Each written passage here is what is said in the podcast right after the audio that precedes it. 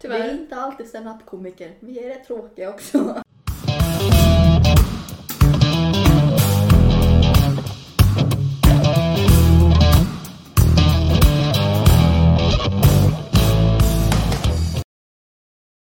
Ja, ja. I alla fall. Hej och välkomna till... Men kysch! Jag försöker göra, göra en podd här. Vad håller du på med? Jag är rolig.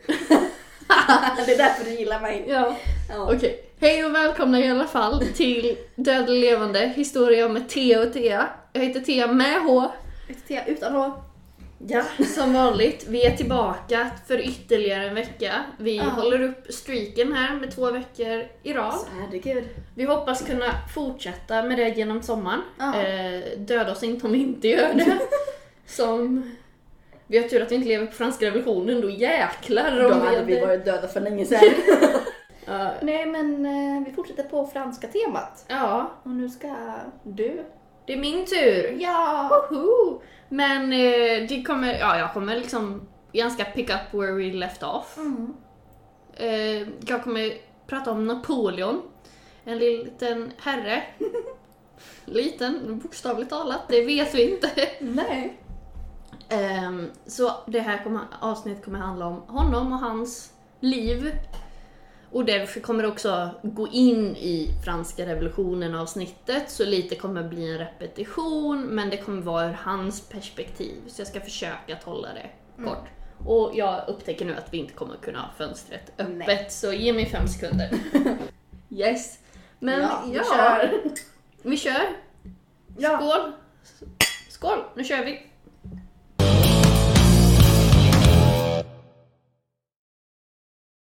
Yes, men som sagt, idag Äh, kommer vi prata om en Napoleon Bonaparte. Mm. Också kallad Napoleon den första, också kallad typ den lilla generalen. men inte det! Ja men stackarn. Och allt jag ser är liksom Joey i Vänner. ja. After this one I had to promote him to general. Jösses. Åh gud. I alla fall. Men jag tror det var lilla general. Ja, eller, nej, den li- lilla korpralen var det. Ja, ah, förlåt. Det det. Det var lite... Han i alla fall föddes den 15 augusti 1790, nej, 1769. 69. Alla kommer ihåg det nu. Ta bort så mycket från Jag tror det här. här kommer vara kvar. Han föddes i alla fall, han heter inte heller vad han egentligen heter. Nej men han föddes som Napoleone Bonaparte. Om vi uttalar det rätt. fint. Ja men faktiskt, förutom att det låter som någon från Godfather. Men Ja. Eller Barbie. Vi var inne på olika spår. där. Ja, jo. Eh, Men han föddes i alla fall på ön Korsika och det är liksom en ö ganska mellan Italien, Frankrike och Spanien. Mm. Det tillhör nu till Frankrike och jag tror det gjorde det också, men don't quote me on it. Så Mm. att, ehm, det är en ö i alla fall. Eh, Hans familj var lågadlig, eh, Mm. så de hade inte jättemycket pengar. Eh, Och Napoleon var den andra överlevande sonen i familjen. Och när han var ungefär nio eller tio år gammal så skickades han till Frankrike för att studera och få en militärutbildning. Mm. Eh, och den, i september 1785 tar han examen från militärakademin i Paris. Så vi gör ett hopp där. Mm. Jag, det går inte att hitta så mycket om han i barndomen, så många historiska personer, det är inte då de är aktuella, det är inte då Nej. vi har information. Så att nu är han äldre i alla fall. Han är väl 16 här. Om jag räknar rätt. Ja, 16. Ja, det är han va? Eh, och då blev han placerad som officer i ett regemente och liksom han fortsatte studera och han tyckte väldigt mycket om att plugga och läsa och så. Och Alltså tänk som 16-åring. Mm. Ja, alltså, nej. nej. Nej. Eh, och han blev liksom under sina studier mycket influerad av upplysningsidéer och då läste han bland annat Voltaire och Rousseau och alla dem så att Mm. han var det. Och sen några år åkte han tillbaka till Korsika, han åkte lite fram och tillbaka mellan Frankrike och ön här och det är lite för att hans pappa dog och han blev liksom huvudet i familjen fast han inte ens var äldst. Och så, så han hade lite fram och tillbaka. Under franska revolutionen då, som bryter ut 1789, så var han inte jättedelaktig. Eh, men efteråt, eller inte efteråt, men efter det första året när de här jakobinerna och de som du pratade om Mm. Förra avsnittet, så anslöt han sig till jakobinerna. Mm. Och under skräckväldet så liksom han, ri, han får högre och högre ranker i militären och det kommer fortsätta trots vissa motgångar efteråt. Han förlorar sin titel när Robban, som vi kallar honom, men Robespierre, eh, när han dödas. Mm. eh, För han såg som en anhängare, eller anhängare till honom. Men han, eh, han liksom återupprättar sig genom att försvara nationalkonventet som blir till efter skräckväldet. Mm. Och eh, som en del av den här effekten som blir som en motsatseffekt efter skräckväldet. Eh, och han försvarade då nationalkonventet mot det kuppförsök som genomfördes 1795. Och då genom att skjuta ner kuppmakarna. Det blev gatustrider och när de kom springande så sköt han ner dem med, jag tror det var kanoner. Mm. Kanon. Ja, inte för dem. Nej, inte för dem. De dog ju. Eh, för de som inte vet, vad är nationalkonventet? Bra fråga, det är väl du som har läst på om det. Fan också. Snabb googling. Tre googlar. Nationalkonventet. Jag har ju kollat upp det här. Men det var ju det styre som blev efteråt. Mm. Efter franska revolutionen var nationalkonventet, eller bara konventet, den representant, representantförsamling som efterträdde den konstituerade och den lagstiftande någonting. Yes. Ja, men det var det som kom efter, det som styrde efter det helt Ja. enkelt. Ja. yes. Då är man på banan. Och det var lite monarkiskt också, Mm. har jag för mig.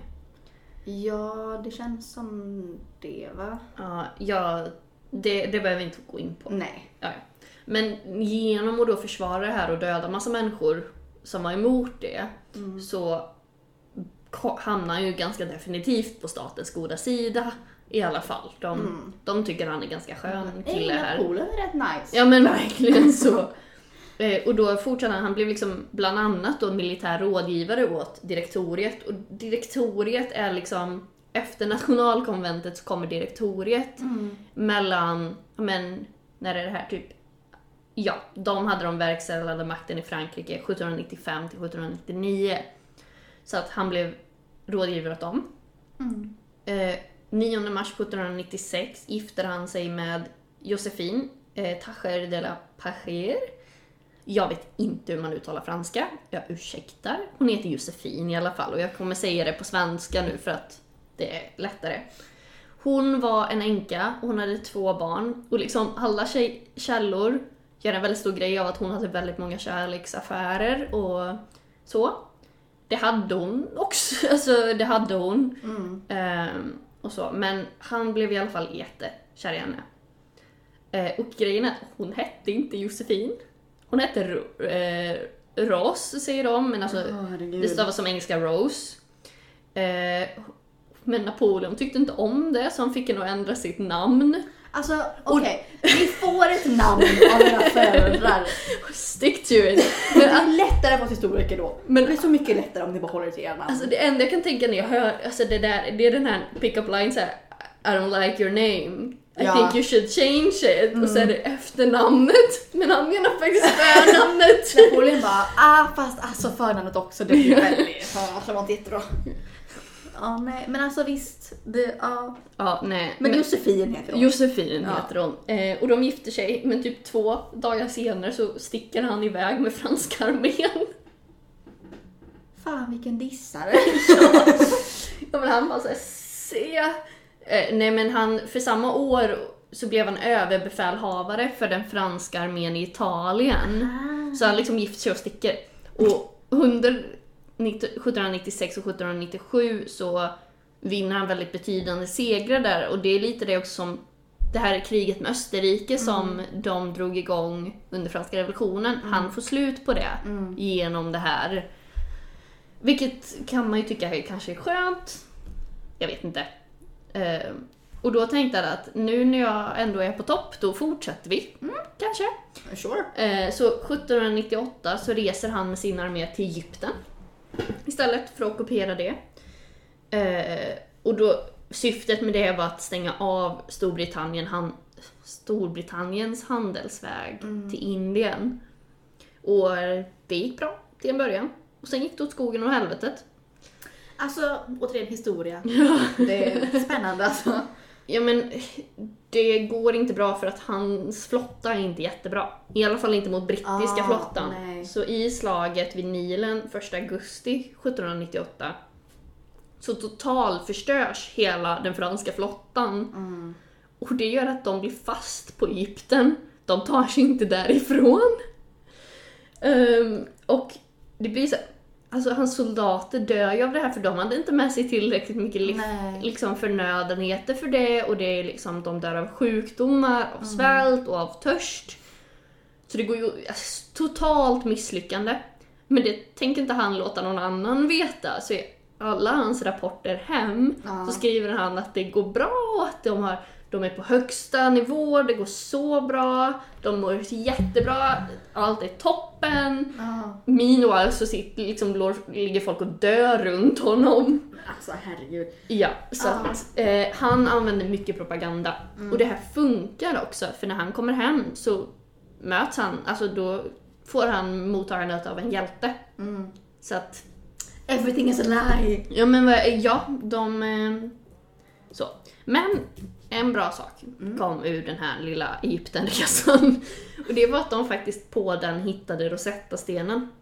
Ah. Eh, och den har ju gjort att den har ju möjliggjort att vi kan läsa texter och översätta hieroglyfer från antikens Egypten.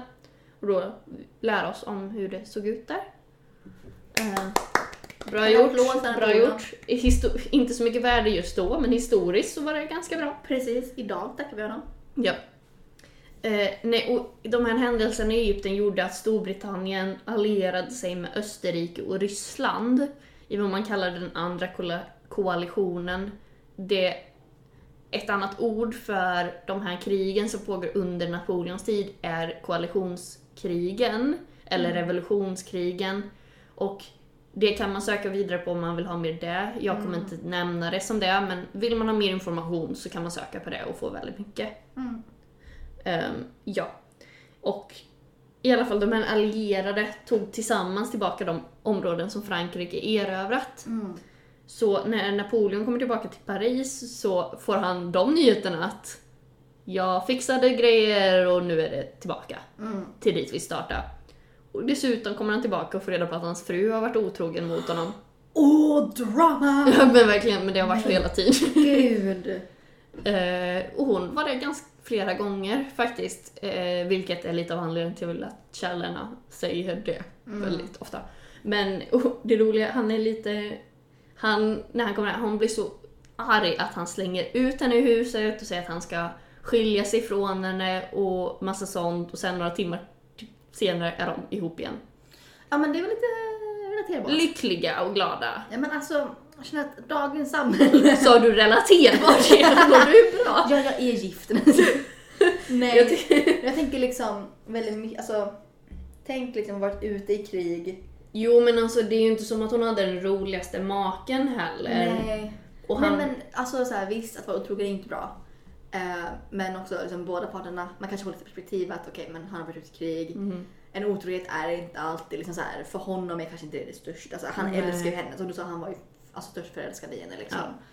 Man kanske kan se bort från det. han ha- skrev också jättemycket så här kärleksbrev till Ja. henne under den här tiden och hon svarade inte riktigt. Hon Nej. verkar inte ha varit så glad i alltså, idén att gifta sig med honom från början. Nej, Alltså också, det tog ett tag innan hon tackade ja. Så att, Ja men alltså egentligen tänk liksom. och han Alltså- var väl inte den mest städade i utseende eller så heller vad jag har förstått det som. Så att, Nej, det är väl Som sagt, hans kan man- makt som är liksom det största. Det har han ju inte liksom riktigt fått än heller när de... nej. Han får väl det liksom strax efter så här, liksom berömmelsen. och Ja, makten, nu liksom. börjar det ju gå uppåt Mm. kan man ju säga. För här, nu börjar det gå bra för honom kan man ju säga det. Att, för i Frankrike växer ett missnöje mot den nya regimen som finns. Och det är för att folket tycker inte att samhället har förbättrats så som de ville efter och under revolutionen. Mm. Vilket vi nämnde i förra avsnittet att Mm. det går inte alltid så bra som man vill. Eh, och de, det börjar pratas på flera olika håll om en kupp. Och då ses liksom Napoleon, som ses som en krigshjälte och allt det här, det ses som en väldigt bra ledarfigur. Mm. Eh, och då planerar han tillsammans med några andra män en kupp och genomför den. Så den 9 november 1799 körde Napoleon och hans soldater ut direktoriet och de ledande männen. Eh, och den 10 november etablerades ett nytt politiskt system, kallas, kallat konsulatet, Mm. som han ledde då. Han utsågs till första konsul och fick den verkliga makten över Frankrike. Eh, och det var i december genomförde han faktiskt den första folkomröstningen eh, någonsin, typ. Eh, där alla myndiga män fick rösta ifall han skulle bli första konsul. Och det vinner han ju då. Mm. Det fanns två andra, egentligen skulle det vara tre. Så det, det är en dik- diktatur med utseendet av en republik Mm. faktiskt. Ehm, för att han, det finns tre andra konsuler men de, han såg till att göra en konstitution som gav dem knappt någon makt alls. Mm. Så han hade all makt. Ehm, men eh, han gjorde en folkomröstning i alla fall. Typ. Alltså det är alltid någonting. Och han, under sin första tid som konsul genomförde han flera, flera re- reformer. 1804 kom en Code Napoleon, som är en av hans kändare. Och den innebar bland annat likhet inför lagen för alla män. Och det är liksom, den befäster några av de sakerna från revolutionen Mm. som kom och alltså lite upplysningstankar. Sen är det väldigt tydligt att han väljer ut det som han tycker om. Ehm, han, bland annat etablerade han också en stor privatägd bank. Eh, han försvarade böndernas anspråk på land och status som de hade fått under revolutionen.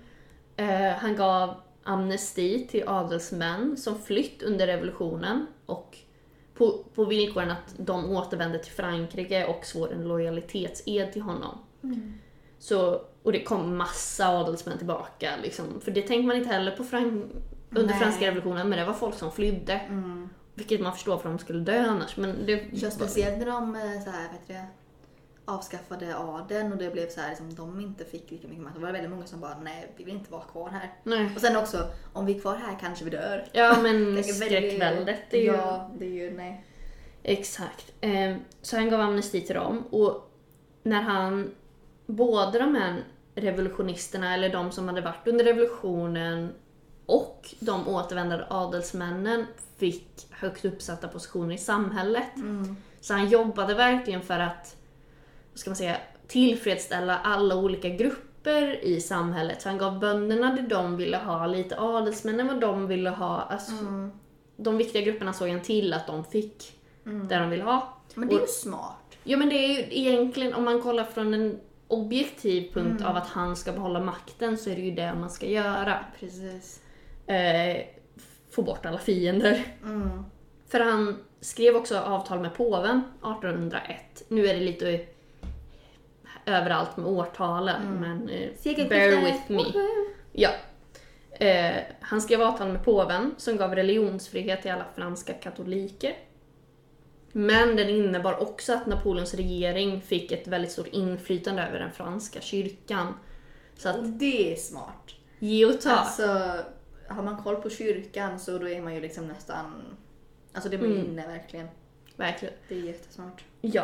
Och de här reformerna låter ju ganska bra. Alltså så, tänker man ju.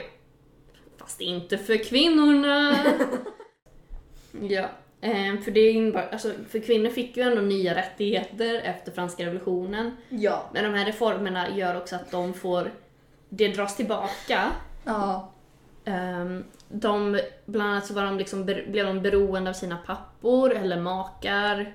Så de fick inte ha kontrakt, inget bankkonto under sina egna namn. De fick väl in- den här ärfträtten som de fick, var väl, den försvann Ja. också där, de fick inte ärva. Nej, ex- Nej. Och det här är ju det, otrogna kvinnor fick fängelsestraff på två år medan män fick böter. Och det här vissa källor kopplar det till just att hans fru var otrogen Ja. mot honom. Att det kanske ligger lite därför att han straffar dem så hårt. Ja, alltså man för- förstår väl liksom varför i så fall. Om det nu är Ja. sant så förstår man väl kanske att okej men jag blev utsatt för det här, det suger. Jag vet inte om någon annan ska göra det liksom. Och så, så ni får Ja. fängelse. Men just att det är en sån skillnad, för fängelse på två år mot böter är ganska stor skillnad. Det är väldigt stor skillnad. Så att ja, och han begränsade också tryck och yttrandefriheten och det är ju inte bara för kvinnorna utan det är ju för alla. Men Ja. det fick åka in där. Ja. Men han ser faktiskt också till att eh, komma ännu högre upp i samhället. Han blir Mm. kejsare. De, eh, det fanns vissa som ville ha tillbaka monarkin. Mm. Och då tänkte han att ja, men då löser jag det åt er. Varsågod. Men kung lät inte särskilt bra, på, så då sa de kejsare istället. Mm. Så 2 december 1804 så kröns han till kejsare. Och under den här ceremonin gör han en grej av att han placerar sin egen krona på sitt huvud. Ja. Och sen kröner han Josefin till drottning. Mm. Han visar väldigt tydligt genom det att han inte svarar under kyrkan eller Gud utan det är liksom Jag, Jag- bestämmer. Ja. jag är den som gör mig till kung. Mm. Det är ingen annan makt som gör det. Nej. Men nu blir det krig i alla fall. Eller Herregud. Det har väl varit krig lite hela tiden. Ja, alltså, det det, har ju inte slutat. Nej, revolutionen finns fortfarande kvar ett tag och sen så... Ja, men nu ska vi prata om det. Ja, precis. Exakt. Ehm, ja. Och då är det så här, under 1800-talets första år förde Frankrike krig med Österrike och Storbritannien främst. Mm. Eh, men 21 oktober 1805 förlorade Napoleon mot brittiska Lord Nelsons flotta vid slaget vid Trafalgar. Mm. Eh, och kort innan det slaget hade Österrike, Ryssland, Sverige faktiskt Ah. och Storbritannien allierat sig med allierat sig tillsammans så. Mm. Eh, så att de gjorde ett lag. Men det föll ganska fort för Napoleon besegrade både Österrike och Ryssland vid slaget vid Austerlitz Mm. i december 1805. Ehm, så då gjorde det att Ryssland retirerade och Österrike förlorade massa landmassa. Så att där föll alliansen, det blev inte så mycket av det. Nej. Eh, 1806 omformade Napoleon de tyska staterna. Eh, han avskaffade flera små tyska stater. För vid den här tiden så var Tyskland Tyskland var inget land. Nej. Det var inget enat land utan det var väldigt, väldigt många småstater. Liksom, Mm. som styrdes av olika som bara var i samma område. Mm. Det, så han avskaffade flera av dem och det romerska imperiet, eller romerska riket. Och då skapade han istället det tysk-romerska riket där 15 tyska stater ingick, så det blev liksom en hel istället. Mm.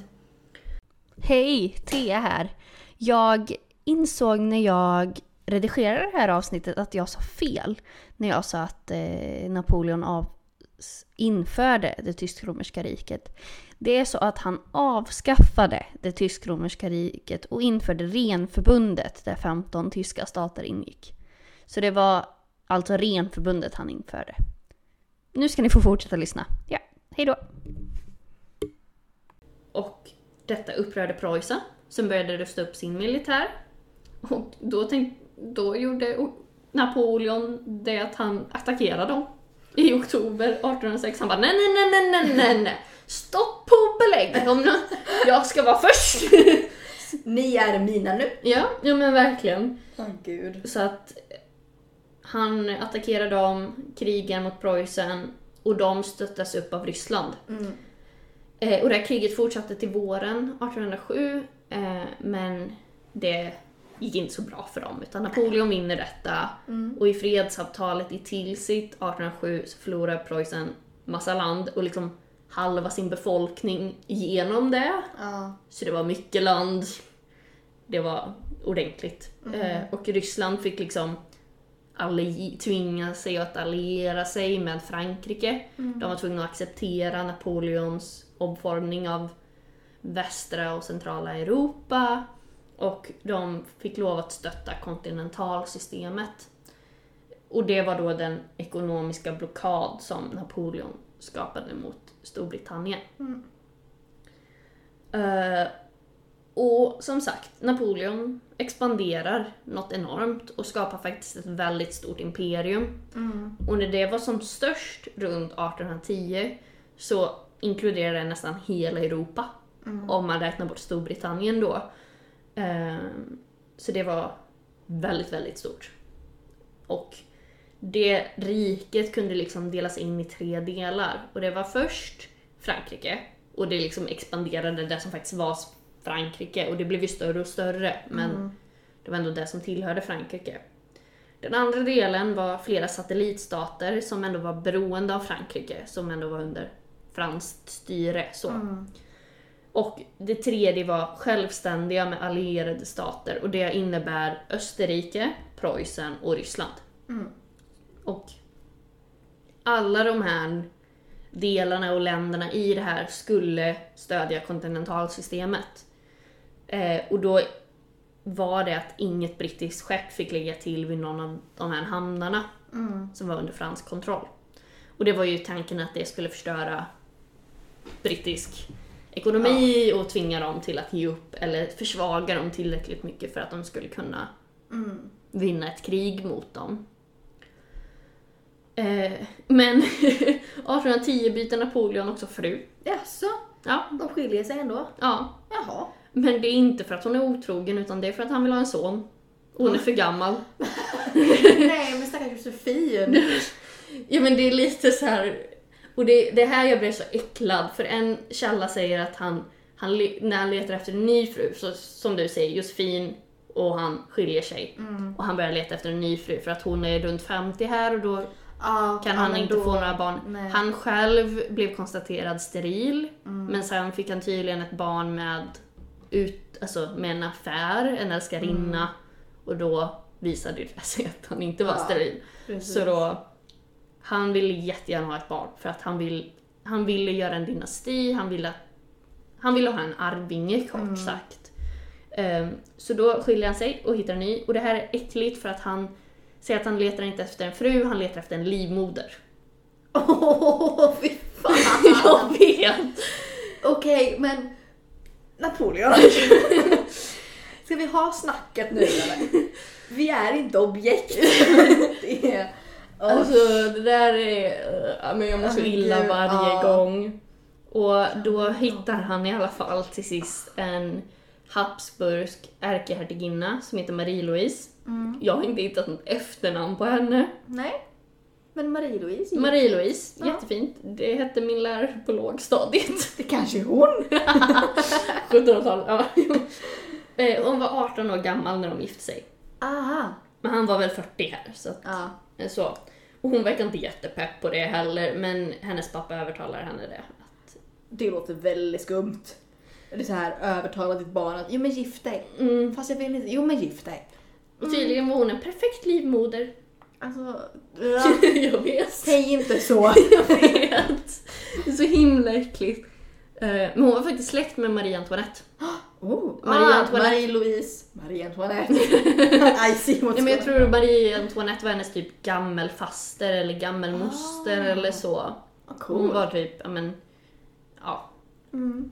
Eh, Och han får sin son med henne i alla fall, några år senare. Så Vad han får ett barn. Och han ska tydligen ha varit väldigt nära sina barn och tyckt väldigt mycket om barn. Men som det är lite person. mysigt ändå. Att han, Ja, han tycker inte om kvinnor, men barn går bra. Ja men... ehm, alltså, ja. Jobbigt när de växer upp, men här var Tänker ju en han, son. är, tänker han är död nu så det är lugnt. Så det. Ja. Ja. Ehm. Men i alla fall, här börjar det gå utför. Mhm. Runt den här tiden. Alltså, det går inte jättebra. 1810 runt så är ju liksom riket på sin största, men redan 1808 så avsatte Napoleon den spanska kungen Ferdinand Mm. den sjunde. Och då satte han dit sin bror som kung istället. Ja Vilket inte spanjorerna tyckte jättemycket om. Nej, det kan man kanske förstå. Ja, så att det liksom flera spanska grupper, eller de gick liksom, flera delar av samhället, grupper i samhället gick ihop och gjorde Ja. revolt mot det här. Ehm, så då ockuperade fransmännen Madrid. Eh, med de här grupp, upprorsmännen flydde till, liksom, flydde till bergen eller så och förde gerillakrig mot fransmännen. Så det fanns ju redan här ett stort, alltså det började redan här finnas ett missnöje mot alltså Napoleon i Europa men också Ja. så. Men det skulle också finnas ett missnöje mot honom i Frankrike. Det var inte jättehärligt stämning. Eh, för kontinentalsystemet, den blockaden, misslyckades totalt. Jaså? För det skulle ju förhin- förhindra brittisk handel, Mm. men och liksom förstöra ekonomin för dem så att de skulle ge upp. Mm. Eh, istället så satte de in en blockad mot Frankrike istället. Det är såhär Uno reverse cars. Ja men liksom. verkligen! Men för det gjorde inte det. Utan det, lyckades inte med det utan Storbritannien satte upp en blockad mot Frankrike. Vilket gjorde att det blev jättesvårt för det franska folket att få förnödenheter Ja. och handla och liksom jobb. Så att det gick fullständigt åt skogen. Ja. Och då 1811 gick också Ryssland emot Napoleon och slutade liksom upprätthålla Ja. kontinentalsystemet där. Så då tänkte Napoleon att det var dags att invadera Ryssland. Men alltså är han helt pantad? Ja men jag känner det, famous last words. Ja men verkligen. Ja. Ja, och den hela grejen är ju kort sagt, det gick åt skogen åt helvetet. Mm. På riktigt i alla dess mening. Och jag är så trött på människor som invaderar Ryssland i det här laget. Kan ni ge er? Kan vi bara låta Ryssland vara Ryssland? De kan vara sin egen lilla värld. De inte någon någon Men sluta bara, det lyckas inte. Precis, det är bara, alltså, bara låt det vara. Ja, men så alla fall, i juni 1812 gick Napoleon in i Ryssland. Ja, med en armé på ungefär 600 000 man. ja. Och det här är väldigt, väldigt stor armé. Oh, ja. Extremt stor armé för den här tiden. Mm. Men ryssarna använder döda jordens taktik, alltså att man liksom bränner och förstör sin egen mark när man retirerar så att fienden inte har något att ta av och då inte får någon mat eller förnödenheter. Men Napoleon tänkte att nej men det går bra ändå, så han fortsätter. Idiot. Man blir lite såhär, hur kan du vara vid makten, kära vän? Ja men han blir ju här, Alltså, det blir maktgalen, det blir ja, det här man märker no, det no when to stop liksom. Ja. När, är, när är det nog? Precis. Här är det, och det kommer vara som... Nu är det nog. Ja, men det är ju svensk kung på 1700-talet, gjorde samma sak, misslyckades. Napoleon gör det, Men alla, misslyckades. alltså, men liksom- Hitler, Men revolutionerna, Ja. okej, och nu förstår vi. Och stopp. Ja. Nej, ni får, ah, okej. Ja visst, fortsätt ni. ja men så, så får det gå åt skogen. Nej men i alla fall, eh, i september började de närma sig Moskva. Mm. Och där möttes arméerna vid slaget vid Borodino. Mm. Ingen vann det. Många dog, ingen vann. Kul. Toppen. Perfekt avslut. Ja men så. Eh, nej men och det gjorde att Napoleon kunde inta Moskva. Men liksom innan han gjorde det så utrymdes staden. Och liksom ryssarna brände stora delar av den. Mm. Så det fanns inget att ta av. Nej. Så att han bara var i den här ruinen till stad. Ja. För samtidigt vägrade tsaren Alexander att fredsförhandla. Mm. Och, var- och Napoleon stannade kvar där i fem veckor och väntade på liksom att fredsförhandla innan han gav upp och Ja. retirerade. Och alltså, runt 370 000 män dog och 200 000 hade tagits till fånga när de kom tillbaka till liksom utanför Ryssland. ja. Nu är det här, historiska siffror är alltid svårt, det Ja. var 200 år sedan. Ta dem med en nypa salt, Mm. men det här är en källas siffror. Det är ju många. Det är väldigt liten procent som överlever den här Mm. grejen. Vissa säger att mindre än liksom 10 000 man var dug, faktiskt stridsdugliga när de Mm. kommer tillbaka från det här. Fruktansvärt illa. Ja, Dumt beslut! Pro tip, invadera inte Dumb Ryssland. ways to Ja. die!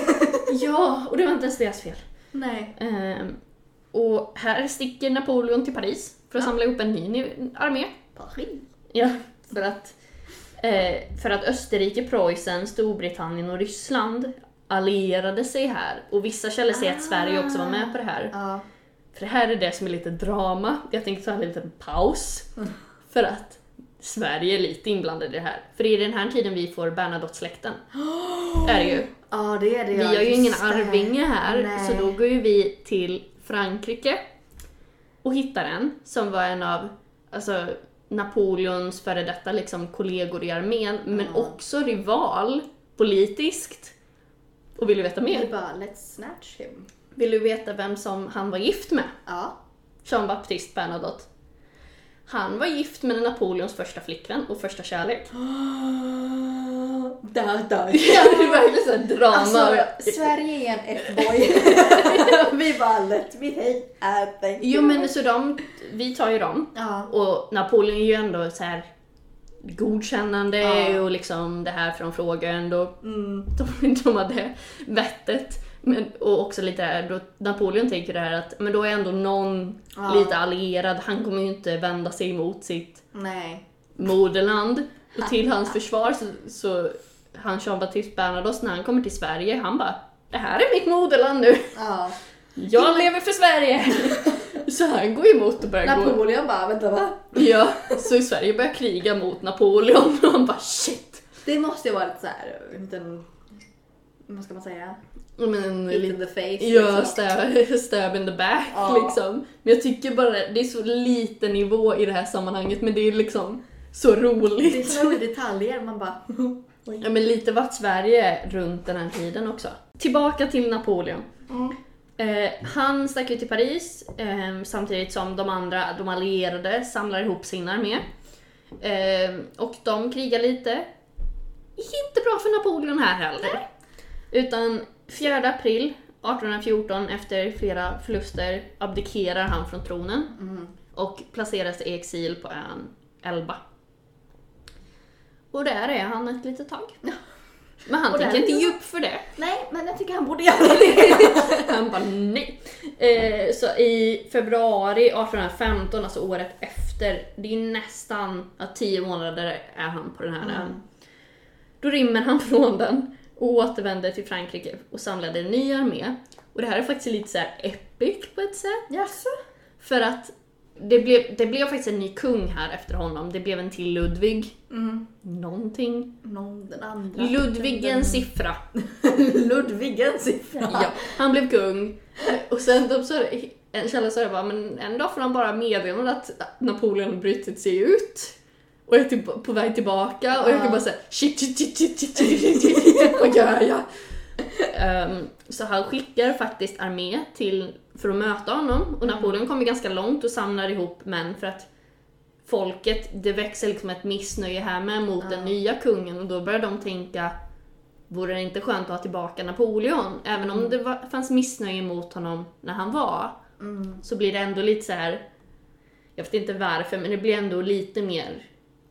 Han var ändå bättre Ja. på något sätt, kanske. Teoretiserar jag nu. Ja.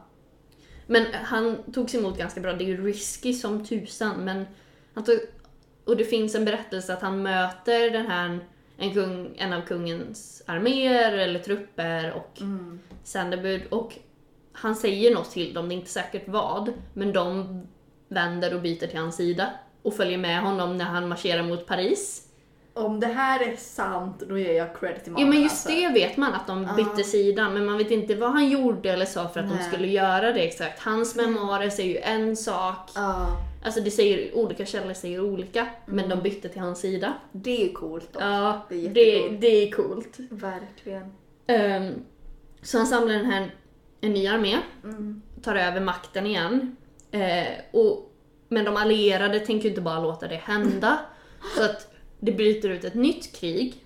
Eh, och det här kallas för de hundra dagarna. Mm. Där han liksom är tillbaka. Och de här hundra dagarna slutade med slaget vid Waterloo 1800... Nej, förlåt. 18 juni 1815. Mm. Eh, och där förlorade Napoleon och fängslades på ön Sankt Helena Mm. utanför Västafrika. Han skeppades liksom till andra sidan Jäklar. världen. Ja, men, De bara, okej du kan fly. Skickar vi dig långt bort. ja, och fängslad också. Det är Ja. värt, för dem så är den ön är liksom, det är ingenting på den. Nej. För på den första ön så fanns det ändå, det fanns inte mycket men han började bygga upp alltså Mm. basic grejer, alltså avloppssystem och vattensystem och sånt började han bygga upp själv så att det kunde blomstra. Helena är liksom, det är bara öde, Ja. det är en öde ö liksom. Eh, och där dog han sen den 5 maj 1821. Så han är där i ungefär sex år Mm. innan han dör. Han kommer aldrig tillbaka, han får aldrig se sin familj igen som för övrigt, hans fru Marie-Louise och hans son flyr till Österrike och blir kvar där. Mm. Ehm, och efter det så fortsätter monarkin och det blir eh, Ludvig den 18 blir kung. Alltså de här Ludvig. Ja, alltså det är vår Nej, Louise Gustav. står det. Ja, det är, fran, det är engelska Ja, översättningen. Det är ju det som är svårt med kunganamn, alla Ja. källor säger olika. Men jag Mm. kom på s- sen att det är Ludvig på svenska. Så att det var det Ja. som är hans liv. Eh, något man kan inflika här lite snabbt är ju att en av konsekvenserna av de här Napoleonkrigen, för man kan ju se, när det här tar slut, Mm. den här expansionen och kom, åker ju tillbaka. Mm. Frankrike är ju inte mycket större än vad det var innan Napoleontiden, Nej. efter Napoleontiden. Så att, vad hände egentligen? Men vi kommer se att det ändå har konsekvenser. Och mycket för att det var här nationalismen Mm. inte startade, men lite startade. För att han Ja, spred finns- nationalism. Ja, det finns spår av det. Han spred också upplysningsidéer eftersom han tog över så mycket så var det han som bestämde Mm. i mycket. Och då blev det nationalistiska tankar som började, vilket kommer leda till att länder enas Mm. eller splittras Mm. på grund av det. Liksom. Så det har långvariga konsekvenser, Mm. även om det här är en, lit, en man som gjorde mycket Ja. saker. Jag vet inte hur gammal han... Han dog 1821 och föddes 69. Han är en- ja, 52 år. Blir det väl. Ja, ja det blir Mm. det. Han är inte jättegammal, han lever inte jättelänge men han gör jäkligt mycket. Ja, men tänk liksom, vi är 52. Tänk när vi är det. Ja. Vi är om 32 år. Han var en komplicerad man i alla fall. Mm. Lite kvinnohatare. Lite. Låter det som. Han gillar barn. Ja, han gillar barn. Redeeming quality liksom. Ska vi ta lite källkritik då? Ja, lite källor. Snabbis. Yes. Jag har använt Britannica, s- två artiklar. Först Napoleon den första. Sen också Histor- History of Europe, the Napoleonic era. Jag visste inte innan jag skrev det att det finns ett äh, begrepp för eran på engelska och det är napoleanska eran. Jaha. Och det låter lite mer fancy än vad jag trodde det skulle göra. Ja, det gör det verkligen. Sen hade jag en artikel om, från History Extra om eh, Napoleons andra fru. Eh, Nationalencyklopedin, såklart. NE, vår älskade NE, måste man ha. P3 Historias, två avsnitt om Napoleon. Och eh, A History of World Societies eh, har jag använt. Ja. Den, den delen ur den som är om Napoleon. Mm. Elfte upplagan. Yes. Wiesner Hanks är första författaren. Eller McKay om man är en sån person. Precis. Högskolepersoner kommer fatta. Ja. Ni som inte är det får börja på lärarlinjen så kommer ni förstå. Då kommer ni förstå alla våra inside jokes och eh, störande moment. Ja. Ja. Men det var väl det. Lite kortare avsnitt, Ja. men... eh, Det behöver man ibland också. Ja. Tänk speciellt när det bara är liksom en person som inte liksom så här har jättemycket fakta om sig själv. Då Och det, det finns ganska mycket. Det som var svårt att hitta var säkra källor. Ja. Ehm, men det, det finns väldigt mycket och det finns mycket om slagen. Mm. Väldigt mycket. Man kan ju skriva en hel poddavsnitt på bara ett slag i taget. Liksom Waterloo, Mm. Austerlitz, alltså de här, det är väl, man kan skriva mycket om dem. Jag skulle kunna skriva ett på hans fruar, de verkar som väldiga karaktärer. Ja, jag vill veta lite mer om Josefin. Ja, det, hon, verk, hon också, hon var ju, det jag vet om Josefin är att hon, hennes man, hennes första blev avrättad under franska revolutionen. Ah! Blev han, och hon var nära på att bli det också. Hon satt i fängelse och var på väg att bli avrättad men hon blev inte det. Så att hon har nog också levt ett spännande liv. Ja, verkligen. Ehm, Så att det... och Man vet inte jättemycket heller om Napoleons personlighet. Det, man har inte jättebra koll på den. Han har ju vissa tecken men Mm. jag har inte gått in mycket på det utan här har blivit mer handlingarna. Alltså handlingarna är ju det viktiga, det är vi liksom ute efter tänker jag. Ja, man kan ju inte läsa så in till en person som man inte har träffat. Nej, precis. Men trevligt. Trevligt, jättebra. Vi ses nästa vecka. Det gör vi. Vi får ut ett avsnitt då i tanken. Mm. Eh, Följ oss in- på Instagram. Precis, den finns i beskrivningen. Ja. Annars är det bara att sköta om er själva och ta hand om er. Så ses vi. Ha det bra. Bye bye. Hej då!